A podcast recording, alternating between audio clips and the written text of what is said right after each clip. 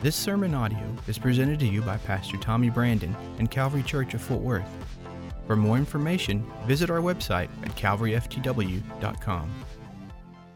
This morning, I continue in a series called Acts, where it all started.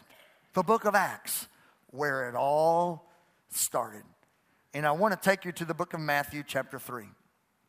While you're turning to Matthew 3, and letting you find that. It's your first book of the New Testament. I want to promote something huge for the ladies of our church, for all the chickadoodles. This is for you. Uh, for all the ladies of our church, we have an incredible summer party, and it's happening on Friday night, July the 26th. If you received your worship guide when you came in, the little announcement insert, the very top is your ladies' ministry party. It's right there, and it's for you. And it's, it's, it's, it's, it's totally open. And I just, I just want to lean on you a little bit, okay? Let me, let me do this. You guys hardly know anyone probably in the 8:30, and there's a large number of you that may not even know folks in the 11:30. These type of events are set aside for you to get to know one another. You'll make great friends, you'll connect with old friends, you'll laugh and cut up. Denora and a, and a wonderful group of ladies, it's all planned, it's all ready. We just need you to show up and enjoy your night. And all the information's right there on the insert. And then the second thing is there's a connection card. If you're a guest today, if you'd be so kind to take the time just kind of fill out that connection card on your way out, there are two containers that you can place those connection cards in, and we'd love to connect with you further. And then, my last thing before we get to Matthew 3 is after this service, every single Sunday, when this 10 o'clock concludes, we have our next steps um, of information that we provide to anyone and everyone that's interested to know more about our church. And it happens upstairs in this building. You don't have to go next door. All you need to do is go to the lobby, go upstairs, and our team will be there to meet you and greet you. We don't want you just to just to visit. We don't want you just to attend. We want to get to know you and we want to do life with you. And that all happens in next steps. You're going to be hearing that, that term a little bit more. Uh, I've learned as a senior pastor that growth track served us for a long time. But I find myself having to do a little bit more explaining than I need to. And next steps, it's, it's what's created for you to know what your next step is. And it's real simple. It's right upstairs today, okay? To the book of Matthew, chapter 3. Matthew 3, the reason we're going there and not straight to the book of Acts is because there's something that takes place in Matthew 3 that is critically important to understand the remaining of our day today. I'm preaching today on this subtopic a consuming fire. A consuming, I mean, it just, you can't put it out. It's a consuming fire. And I want to take you to Matthew 3 and let's look at verse number one. In those days, John the Baptist preaching in the wilderness of Judea and saying, Repent ye, for the kingdom of heaven is at hand. For this is he that was spoken of by the prophet Isaiah, saying, The voice of one crying in the wilderness, Prepare ye the way of the Lord, make his paths straight. As you continue to read, you'll see that John led people to water baptism for repentance. Then we will see in Scripture where John says, There's coming one after me that I'm not even worthy to take off his shoes.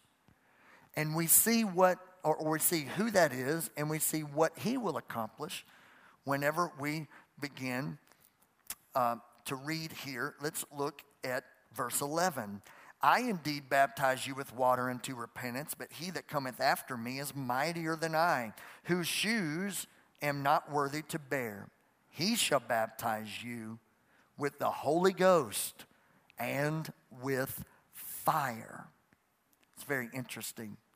Verse 13 Then cometh Jesus from Galilee to Jordan unto John to be baptized of him. What a beautiful example that Jesus is presenting to us as believers. of water baptism. John forbade him, saying, I have need to be baptized of you, not, not me baptizing you. But Jesus said unto him, Suffer it to be so now. This is the plan of God. I need you to baptize me.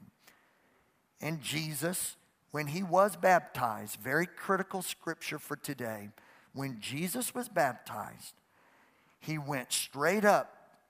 He went up straightway, rather, out of the water. And lo, the heavens were opened unto him. Who is him? It's Jesus. He's coming out of the waters of baptism under John's baptism, and the heavens above him were opened up. And Jesus saw, he, he saw with his own eyes the Spirit of God descending like a dove and lighting upon him. And he heard, he saw and he heard the voice from heaven saying, This is my beloved Son in whom I am well pleased. This is so beautiful to see because this is one more fine example of revealing to us, the readers of the New Testament, the Gospels, it reveals to us that there are two, there are two distinct, there are two different experiences of the Holy Ghost. And I really want to drive this home today.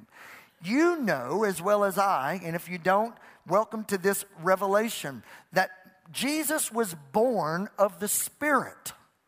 Mary, his mother, a virgin, never knowing Joseph in sexual intimacy, the Bible says that she was overshadowed by the Holy Spirit.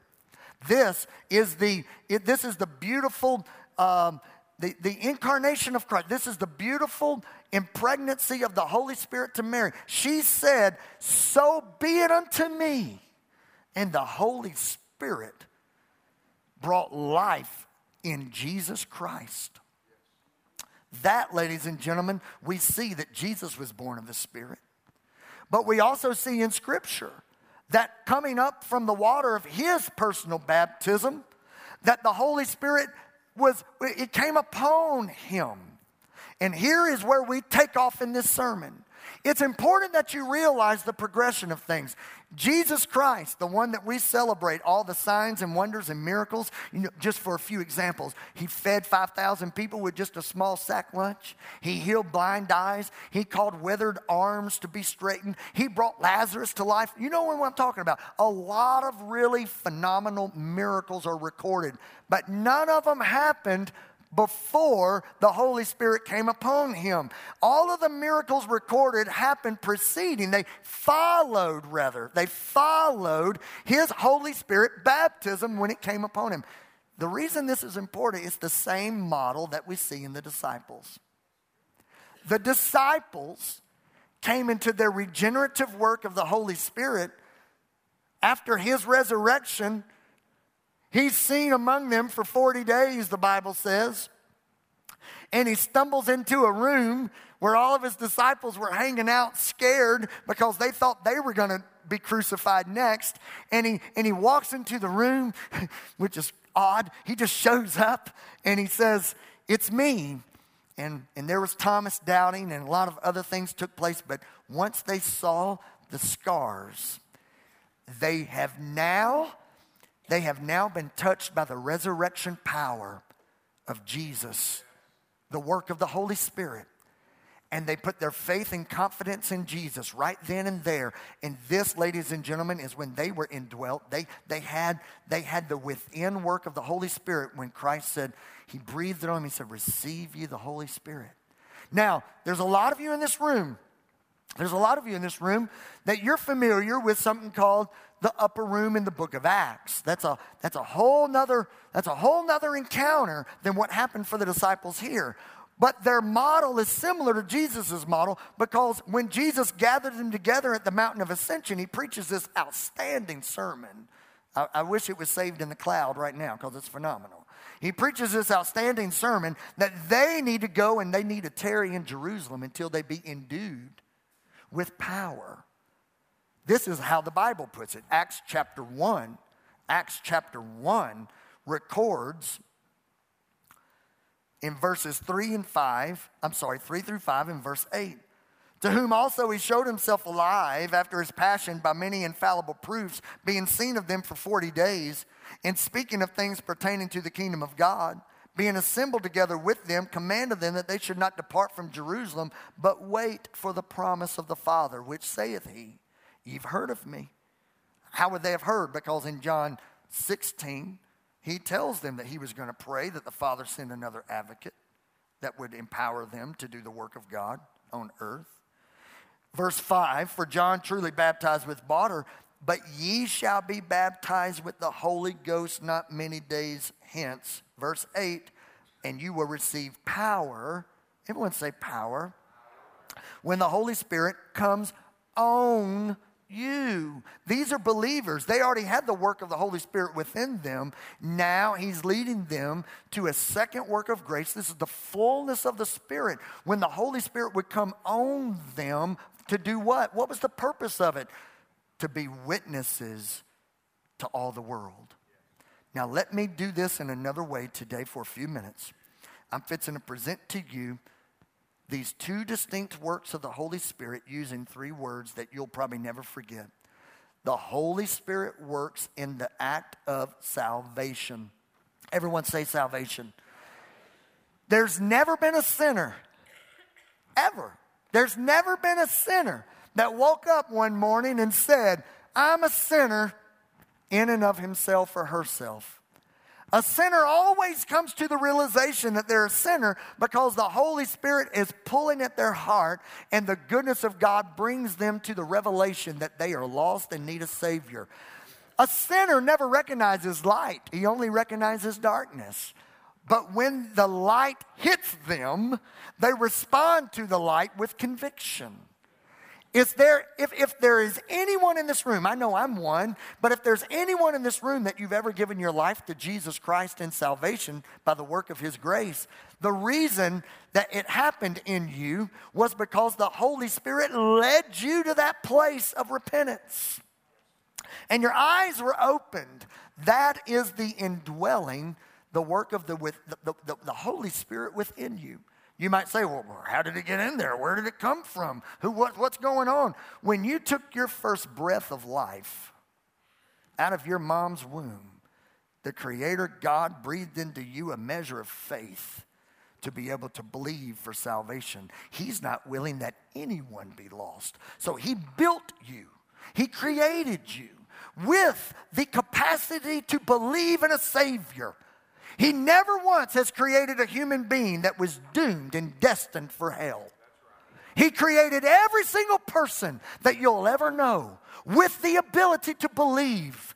So, how do they get to that point? They get to that point when the Holy Spirit gets them tender and they come to a place, I'll, say it this way, almost like the prodigal where you come to your senses and you have a moment of sobriety and you have a moment of understanding and you realize, I need a Savior. Is there anyone in the house that remembers the day that you realized you, you needed a Savior? Well, I want to build faith in this room today. That could be today for you when your eyes are open to the fact you can't buy your way saved, you can't think your way saved, you can't be born into it from your mother mother's genealogy and DNA. You can't work your way into it. It's a matter of faith in the saving grace of God, and you might be fearful today that you don't have that faith, but I got good news. Jesus has placed that faith in you. You just need to activate the faith in you and believe God into salvation. And that's a work of the Holy Spirit. Everyone say salvation. But here's where the fun starts the work of the Holy Spirit is in sanctification. Now everybody say, uh oh. Because salvation requires nothing of you other than your faith in the saving grace of God. But now the work starts. You don't have to work to be saved. I don't care what your grandmother told you. That's not true. You don't work to be saved. You know God instantly. It's a work of His grace. But if you're ever going to find freedom, the work of the Holy Spirit that's within you is going to sanctify you. So let me just have a little fun. You can laugh if you want to, but now that you have believed and somebody offers you to fire something up and put it in your mouth, the Holy Ghost is going to say, I wouldn't do it. If somebody slides you something across the bar, the Holy Ghost is going to say, You sure you want to do it?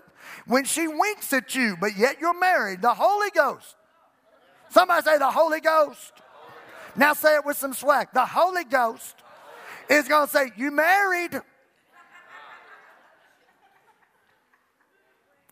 One of the aspects, the works of the Holy Ghost, is sanctifying you, it's cleansing you, working on the inside to try to make the outside just a little bit better. The Holy Ghost is going to sanctify you. You're going to want to steal. You're going to want to lie. You're going to want to cheat. You're going to want to have a temper tantrum. You're going to want to do all the things you did before you came into salvation. Because you now, you, God has taken you out of sin. But now the Holy Ghost is going to work on you to get the sin out of you. This is finding the freedom that the Holy Ghost wants to sanctify you. That's why, that's why you, you all of a sudden on Monday, after a Sunday experience on Monday, when, when somebody slams on their brakes on 35, you're like, I'm going to slap them in the. Uh, uh, uh. Okay, Holy Ghost. I'm just going to give them a look, like I give the sound man.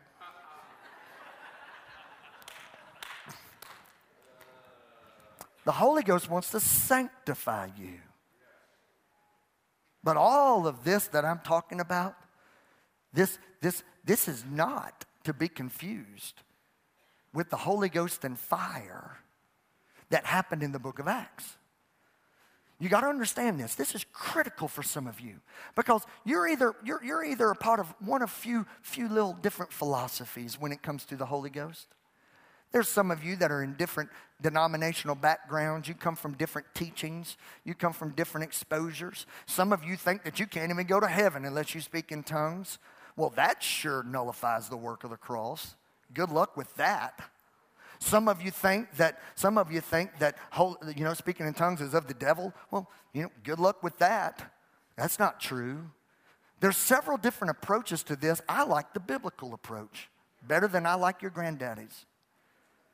And that is simply that it's not unto salvation. Salvation's handled at the blood of the Lamb and the work of the Holy Spirit opening your eyes to the fact that you need to be covered by the blood of the Lamb or you won't be saved. John said, Behold the Lamb of God that comes to take away the sin of the world.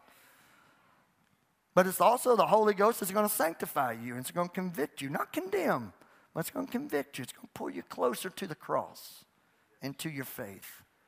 But then there's the work of the Holy Ghost when it comes to service salvation, sanctification, and service.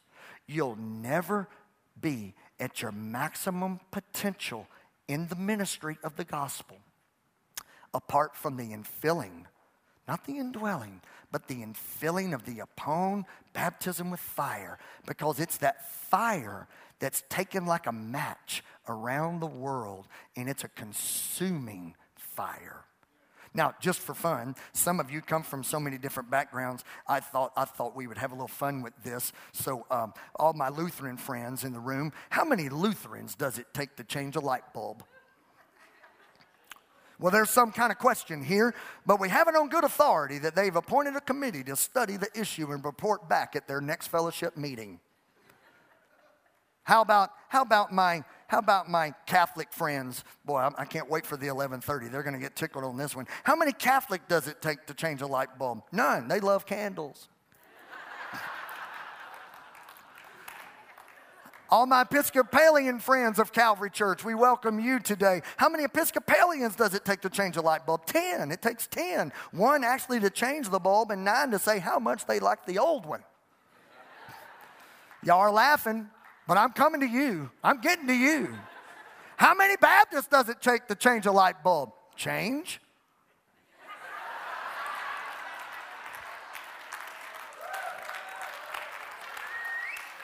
Change. Don't laugh. I'm coming to you. How many charismatics does it take to change a light bulb? Only one because their hands are already up. Don't worry, I'm coming to you.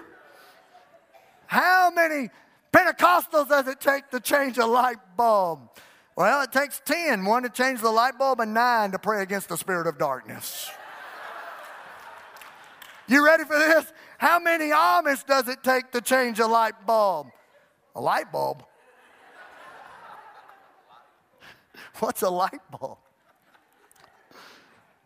Hang in here with me now. Watch this. Here's what you got to understand these folks were believers, the disciples were believers. They had already had the regenerative work of the Holy Spirit, and now they've been told, you get to Jerusalem and wait for Pentecost to fully come, let it be complete. Let that 50 day mark happen. And you're going to be endued with power to continue the work that I've started. Well, how have you done the work? What do you not remember at my baptism? The Holy Ghost came upon me. And that's when everything started for me. And it's going to start for you. This church operates from this core mission.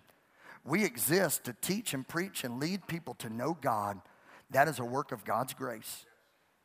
We teach and lead people to find freedom. That's a work of sanctification. It's going to happen for you in small groups. It's going to happen for you when you allow the Holy Spirit to convict you, but you respond to the conviction. If you ignore the conviction, you're just frustrating the grace of God. And here's where we exist as well we exist to help people find their purpose and make a difference. Now, let me tell you how that looked in the book of Acts. Here's our series. The first thing that happened was Acts chapter 2. Acts chapter 2 is a phenomenal piece of scripture. Why it's so critical is this, this is when the Holy Ghost came upon the Jewish believers. And it changed everything. It changed it changed history because the Jewish believers are now full of the Holy Ghost. And the Bible says the fire got so deep in them and the fire was burning so hot for them that they could not stay quiet. And there were 3,000 people added to the church. Just pop, pop, pop, pop, pop, pop, pop, pop. They instantly had Here's a preacher's word. They instantly kickstarted revival. I mean, they're running around, they're throwing away religion. They're, they're, they're not even worried about religion. They're just running around saying, Jesus is alive. Jesus is alive. He's ascended to heaven. And, and now we have another advocate with us. It's the Holy Ghost. Have, have you believed? And it gets even crazier. The fire starts spreading. And not only do the Jewish believers receive the baptism of the Holy Ghost, Acts chapter 2, but then we see in Acts chapter 8, we see a whole nother account of Scripture, if you want to look at that. Acts chapter 8, I want to, I want to flip over there real quick. Acts chapter 8 is, is beautiful. If you have your Bibles or your, or your, or your Bible app open. Acts chapter 8, verse number 14. Acts 8, 14, we have a whole nother people group. These are Samaritans. And, and the reason I'm taking my time to give you a little history here, I told you this whole series is about education and experience. You need some education about this Holy Spirit, and you need the experience of it, okay? We've just covered the, the, the, people group of the Jewish believers, and now we got some Samaritans. In Acts 8, it says, Now, verse number 14, now when the apostles which were in Jerusalem heard, they heard that Samaria has heard the word of God now and they received they received the word of God. They've heard about Jesus and they've received Jesus. They sent Peter and John to do some pastoring. They went to pastor these new Jesus followers. Verse 15, who when they were come down, they prayed for them that they might receive the Holy Ghost. Because of this, verse 16, because for as yet he was fallen upon none of them. Do you see that upon? That establishes the fact that what they have received, they have received the within indwelling work of the, of the regeneration of the Holy Spirit, but they've yet to experience the Holy Ghost with fire. How do we know that? Well, let's read on. That the Holy Ghost had yet come down upon them only they were baptized in the name of the Lord Jesus Christ. They were baptized, that's water baptism. They were baptized in the name of the Lord Jesus. Verse 17, here it is. Then they laid their hands on them and they received the Holy Ghost. This is that second work of grace. Why? Because They needed the Samaritans to be a part of the army, to be a part of the church, to take the gospel around the world. The Jewish believers are doing it. Now the Samaritan people are doing it. Then we look into Acts 9 and we find this guy named Saul. Saul, you might remember him by the name of Paul, but before he ever was Paul, he was Saul. And it's critical you know the differences. Paul is this real cool guy that wrote two thirds of the New Testament, but before he ever did that, he used to kill Christians. Well, what changed in his life? First thing that changed was he came under the understanding he was a sinner and he needed a Savior and he gave his life to Jesus. And then God got a hold of a guy named Ananias. And he said, Hey, Ananias, there's a, there's a gentleman I want you to go pray for that, that, that he might be filled with the Holy Ghost and fire. And Ananias says, Sure, I love praying with people to receive the Holy Ghost fire. Who is it? His name's Saul. Not that Saul, right? The guy that kills Christians? Yeah, but his heart's been changed. Are you sure? Yeah. And Ananias went and he laid hands on Saul, and Saul was received the Holy Ghost with fire, and, and Saul goes, um, um, Saul becomes Paul, and in 1 Corinthians 14, he says, Man, when it happened to me, I began, I, I, still, to this day, I speak in tongues more than anybody. He was just full of the fire, and we know that Paul changed history. Not, watch me, not real sure that would happen just by the work of salvation and sanctification. He had to be lit, he had to be lit up with something that was consuming fire now, there's a certain generation around here, when I say lit, you get nervous. You think communion. I thought that was funnier than you. That's not the lit I'm referring to. I'm referring to being lit by the Holy Ghost, where it comes on you and changes everything. Then, Acts chapter 10. Acts chapter 10, just like it happened for the Jewish believers in Acts 2, and just like it happened for the Samaritan believers, now it's for the Gentiles. Woohoo! That's us! We get invited to the party. This is incredible. This is what happens. It's at a guy named Cornelius, and Cornelius, the house of these Gentiles, Holy Ghost came upon them. Now, it, this happened all in a moment. What happened with them is they went from being unbelievers to believers, so the work of salvation takes place, and instantly the, the, the preachers around the corner, they were just like, hey, man, we, we might as well just go ahead and make it all happen for them right now. We need to keep the fire burning. So they led them to the Holy Ghost and fire as well, spoken tongues there. And then we get to Acts 19, and we have another people group. We have some folks out of Ephesus. And, and these Ephesians, uh, we know in the book of Ephesians, chapter 1, that when they believed, it said when you came into belief, it was sealed by the Holy Spirit. So there's that within, there's that indwelling of the Holy Spirit. But back to Acts 19, he said, Did you, did you receive the Holy Ghost when you believed? I said, Man, we believed. We're saved. But we haven't heard anything about a fire experience. And he said, Well, let's seek it. And they received it as well.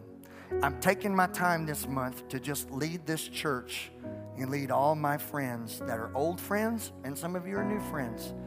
I'm trying to lead you through the core. Some of you have never come to know God and salvation, and that's why we do what we do. Some of you are in the process of sanctification. You're just working through some things, and that's why we do what we do. But can I lead you to something else? It's to the service of the gospel.